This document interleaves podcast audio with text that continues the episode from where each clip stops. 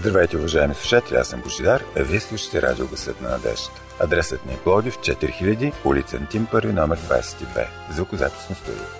Телефонът, на който може да ни се обажите е 032 633 533.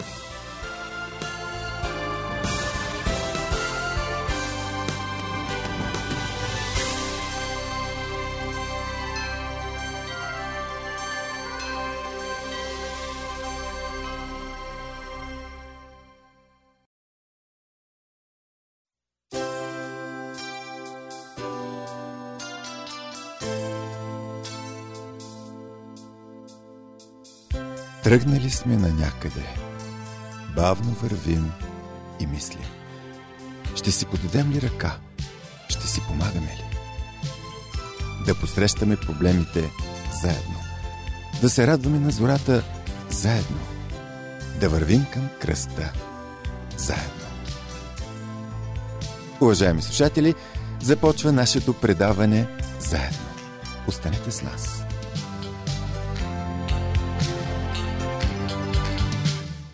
Днес предаването заедно ще ви представим с моята колежка Мира темата Драмата на обръщането. Аз съм Божидар.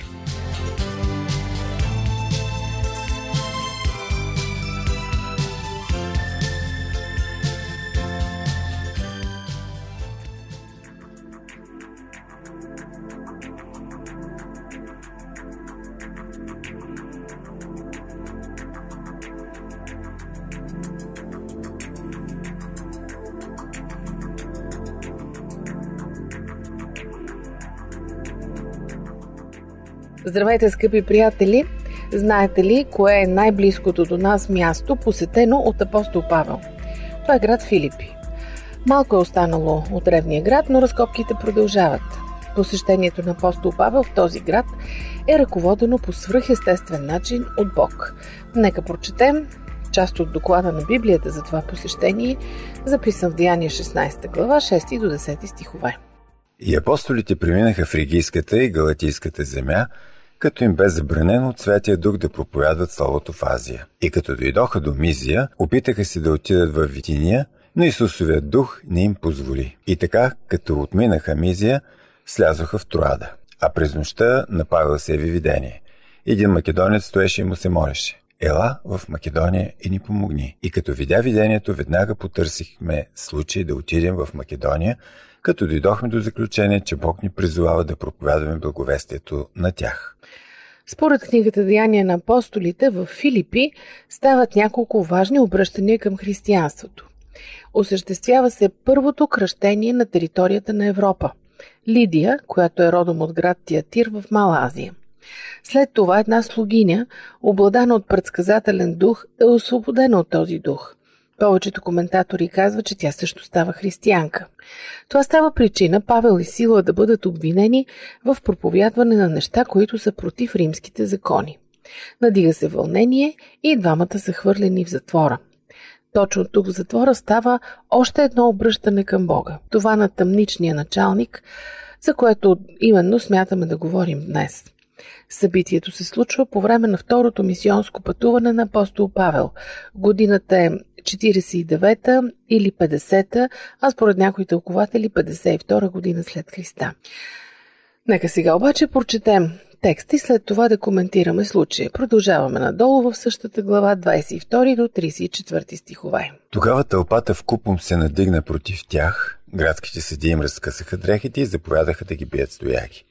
И като ги биха много, Хвърлиха ги в тъмница и заповядаха на началника на тъмницата да ги пази здраво. И той, като получи такава заповед, ги хвърли в по-вътрешната тъмница и стегна добре краката им в клада.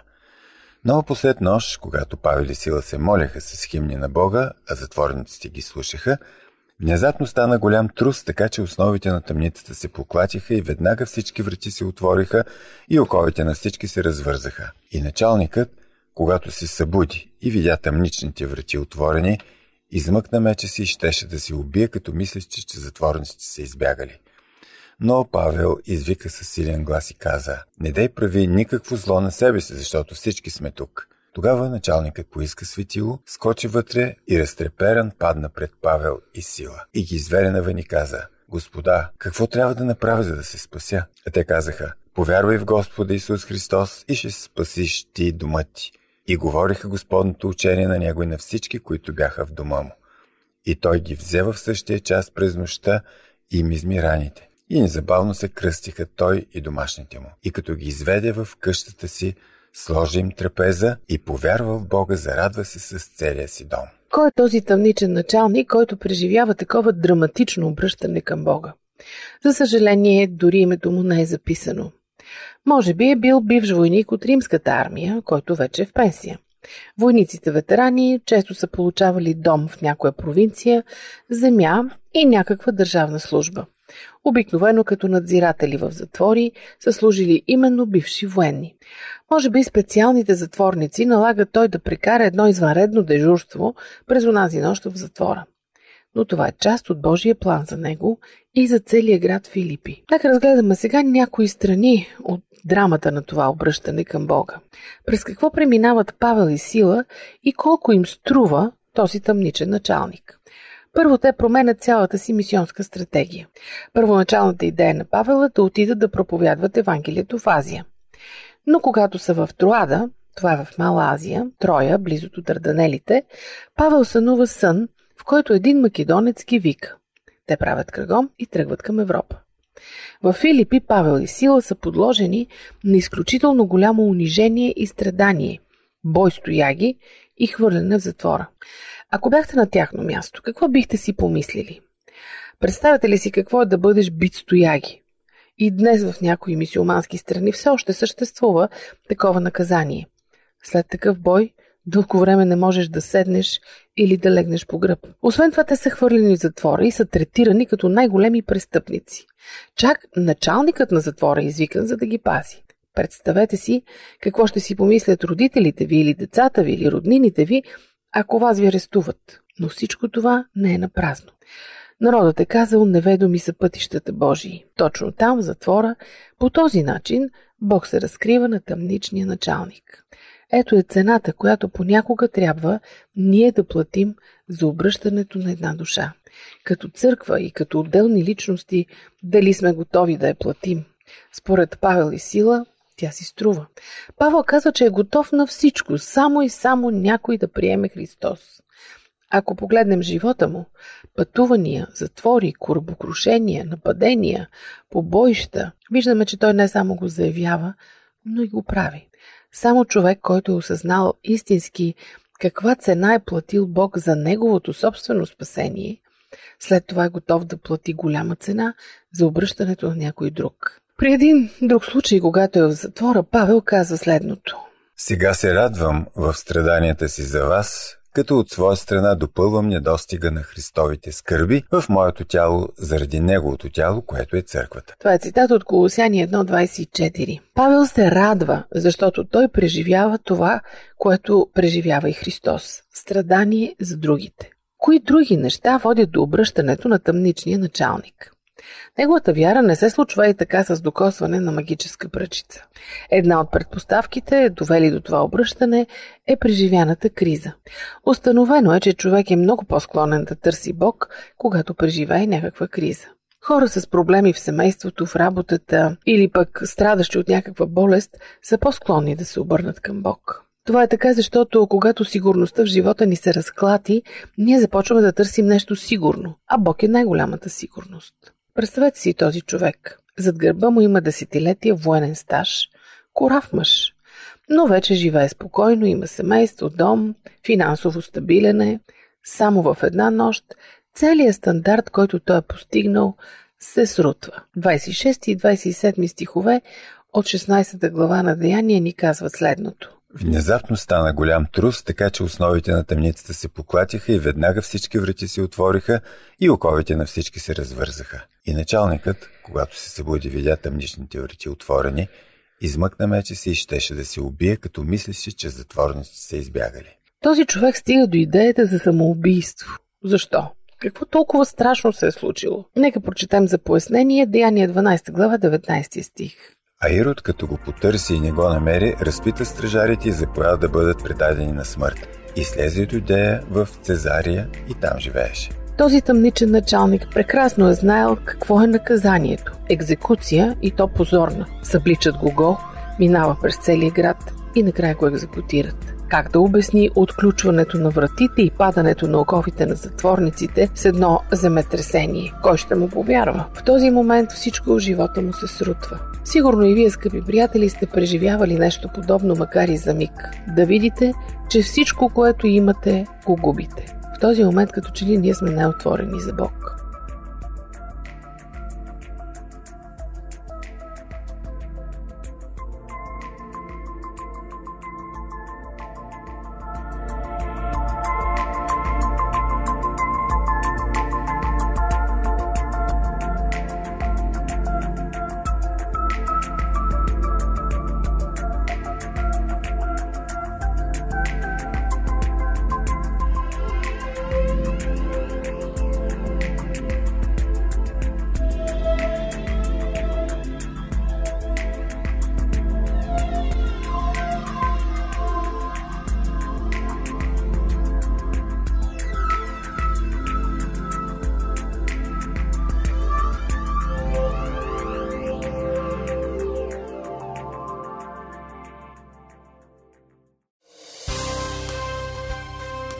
Скъпи приятели, вие слушате Световното адвентно радио Гъсът на надежда. Телефонът ни е 032 633 533. Тези от вас, които желаят, могат да свършат с нас и чрез Фейсбук. Търсете ни като Адвентно радио България, списано на кирилица.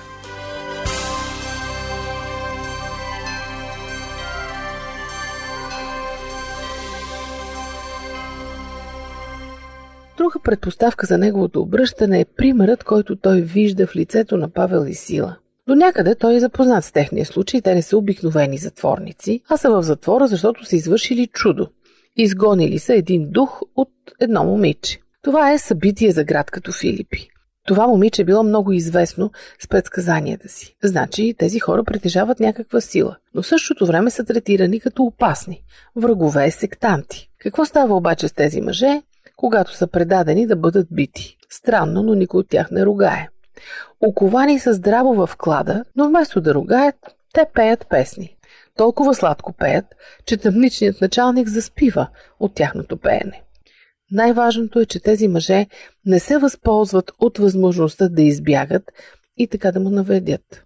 Може ли са да избягат и съответно да му отмъстят за всички страдания, които им е нанесъл?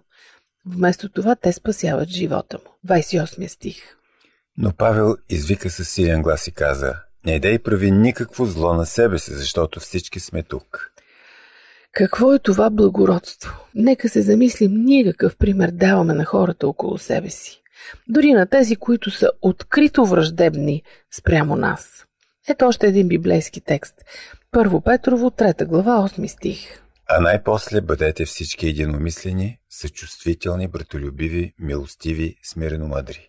Отново първо Петрово, 4 глава, 14 стих. Блажени сте, ако ви опозоряват за Христовото име, защото духът на славата и на Бога почива на вас, от тяхна страна се хули, а от ваша страна се прославя.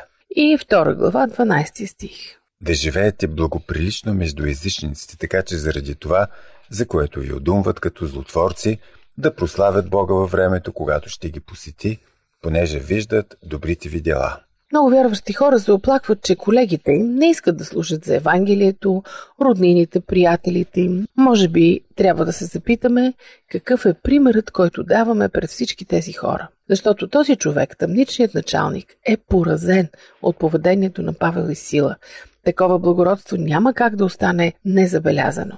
И тук стигаме до още една страна от драмата на обръщането. А именно ключът към обръщането. Четем в Дяне на апостолите 16 глава 30 и 31 стихове. И ги изведе навън и каза, Господа, какво трябва да направя, за да се спася? А те казаха, повярвай в Господа Исус Христос и ще се спасиш ти и домът ти. Коя е веста, която може да промени живота на един човек? Това е веста за спасение чрез Исус Христос. Има много неща, които могат да респектират един слушател. Компетентност по история, по философия, по етика, смазващи логически аргументи в полза на Библията. Всичко това респектира слушателите. Но единственото нещо, което може да ги промени, да ги обърне към Бог, е весте за спасение чрез Исус Христос. И тази вест трябва да бъде правилно поднесена. В тези два стиха се вижда именно това. Тъмничният началник пита какво да направя, за да се спася. Тоест той иска да направи нещо за своето спасение.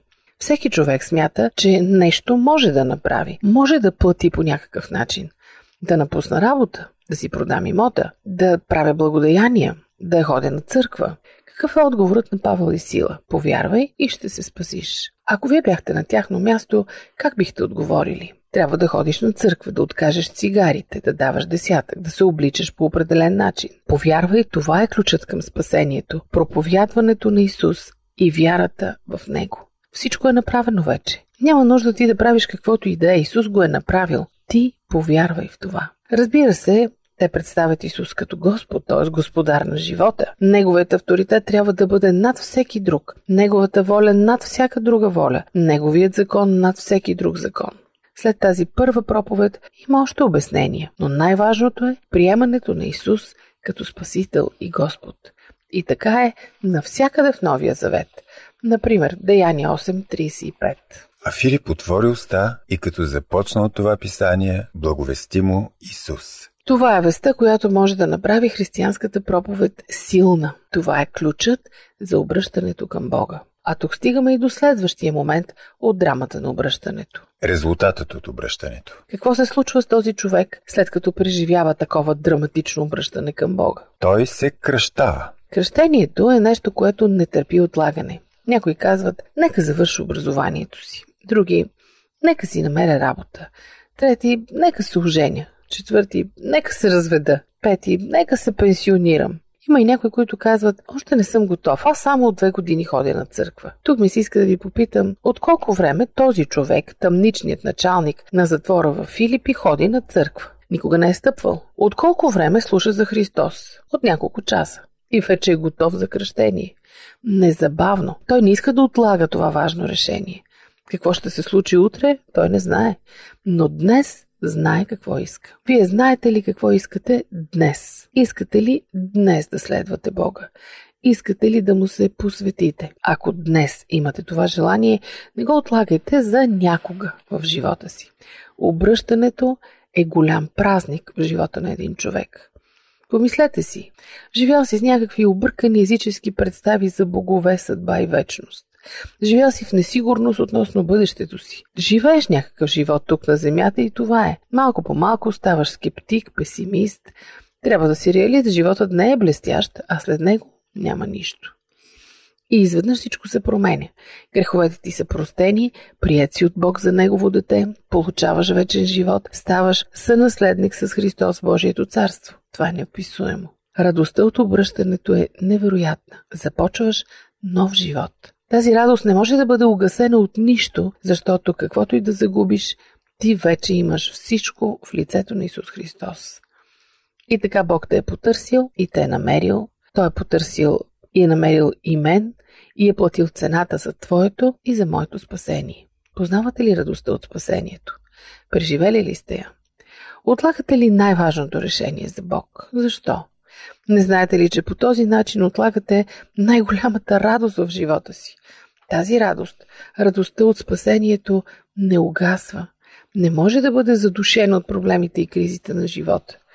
Каквото и да загубите, спасението никой не може да ви отнеме, докато продължавате да вярвате в Господ Исус Христос. Нека, скъпи приятели, Бог да ни помогне да се посветим изцяло на Него. Уважаеми слушатели, вие сте на вълните на радио Гъсът на надежда. Може да ни пишете на нашия имейл адрес awr.bg.abv.bg а също така и да ни слушате в интернет. awr.org е първия сайт и втория awr.sdabg.org.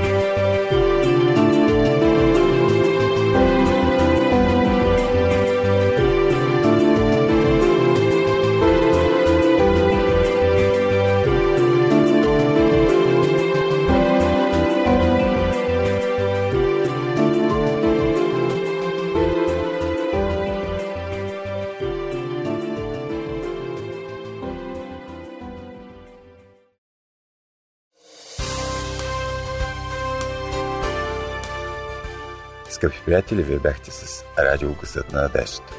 Припомням ви нашия адрес. Плодив 4000, улица Антим Първин, номер 22, звукозаписно студио. Слушайте предаването заедно следващия вторник по същото време на същата частота. До чуване!